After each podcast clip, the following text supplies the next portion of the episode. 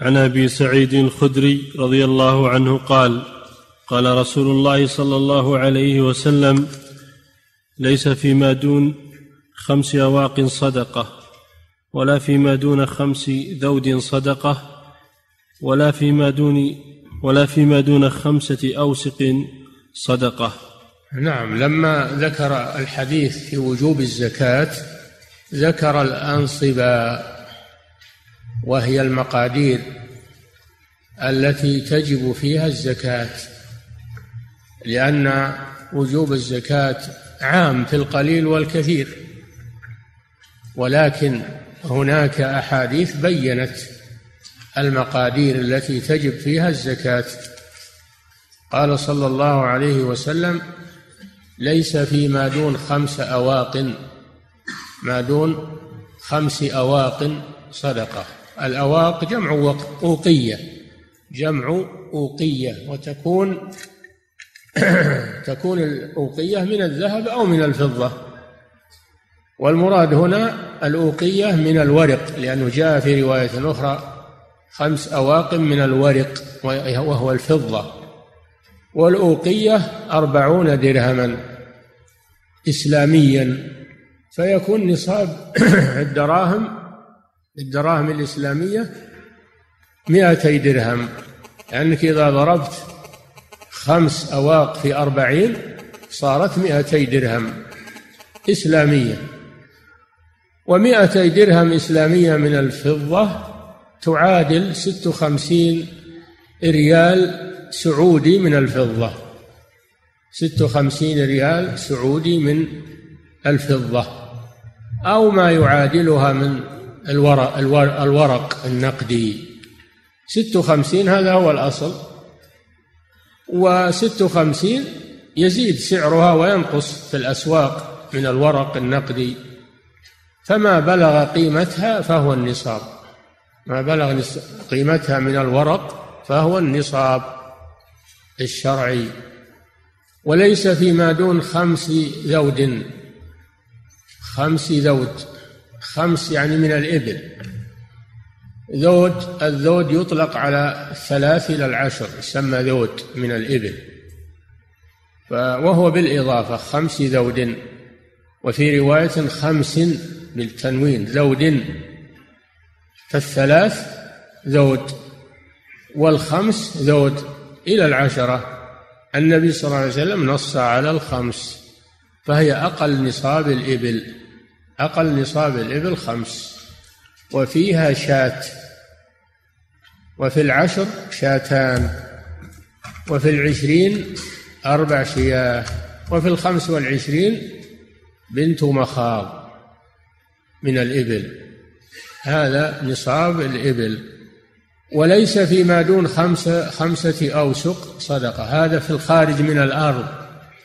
نصاب الخارج من الأرض خمسة أوسق. والوسق ستون صاعا بالصاع النبوي فيكون المجموع إذا ضربت خمسة في ستين. كم تبلغ؟ ثلاثمائة.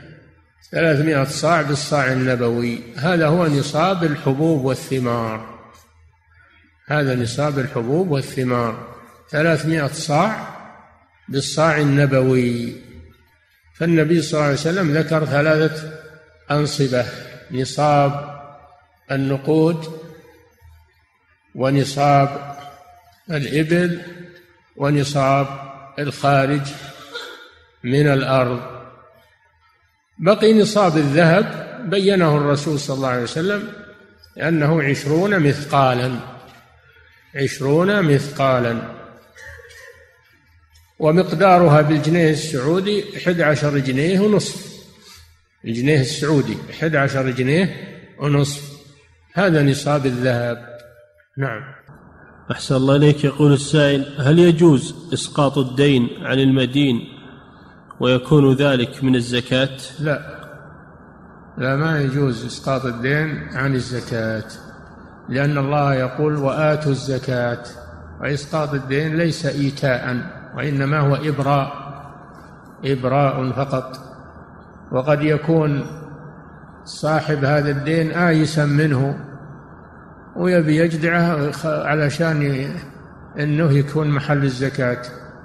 لما آيس منه أو خاف إنه ما يجي يبي يجعله بدل الزكاة. ما يجوز هذا. يخرج الزكاة من عنده والدين إذا جاءه يزكيه إلا إن كان على غني. وباذل فيزكيه ولو ما قبضه. نعم. يقول السائل ما هي نصيحتكم للمسلمين في تحري الفقراء أي إعطاء زكاة الفطر؟ كل يعرف جيرانه ومن حوله فيعطي من حوله من الفقراء وإذا كان ما يعرف يسأل يسأل اللي حوله يعرفون الفقراء. نعم. إذا اجتهد الإنسان واهتم عرف الفقراء. أما إذا كان أنه ما هم زين شيء ولا هو سائل ولا شيء هذا ما نعم. هذا ما هو مهتم بدينه. نعم. أحسن الله إليك. يقول السائل ما هي كيفية إخراج زكاة الراتب حيث يكون أولهما قد مضى عليه الحول والبعض الآخر لم يمضي عليه الحول؟ هذا ذكر العلماء له حلا. مريحا وهو أن تجعل شهرا من السنة شهرا لزكاتك. تخرج زكاة ما تجمع لديك في هذا الشهر مما تم حوله وما لم يتم حوله إلى مثله من السنة القادمة. وبهذا تبرأ ذمتك إن شاء الله.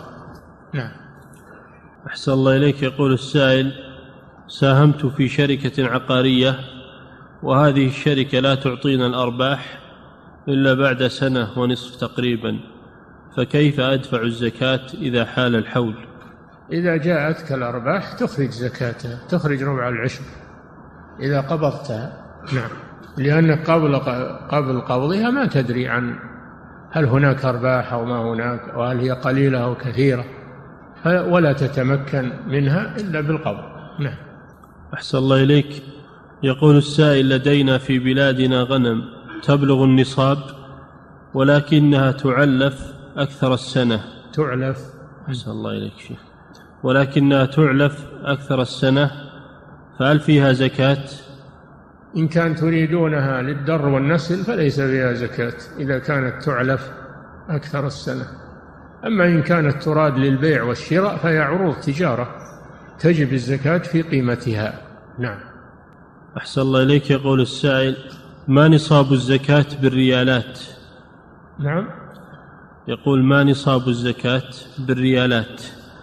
النصاب من من الفضة مئة درهم إسلامي وهو وهي مئة وأربعون مثقالا ومقدارها بريال الفضة السعودي ست وخمسين ريال ست وخمسين ريال فضة سعودي.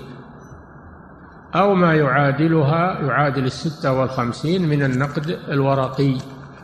ما يعادل قيمتها ما يعادل قيمة ست وخمسين ريال من الفضة. لأن صرف الفضة يختلف زيادة ونقصا وارتفاعا وانخفاضا. فليسأل. مع أن أكثر المزكين عندهم أكثر من من النصاب. عندهم بالآلاف والمليارات والملايين. ما عندهم ما هم بس ما عندهم إلا نصاب. يعني ما عنده إلا ما يعادل 56 ريال. قليل هذا. نعم. نعم. هو يزكي يخرج ربع العشر. ولا يحتاج أنه يعرف النصاب. نعم.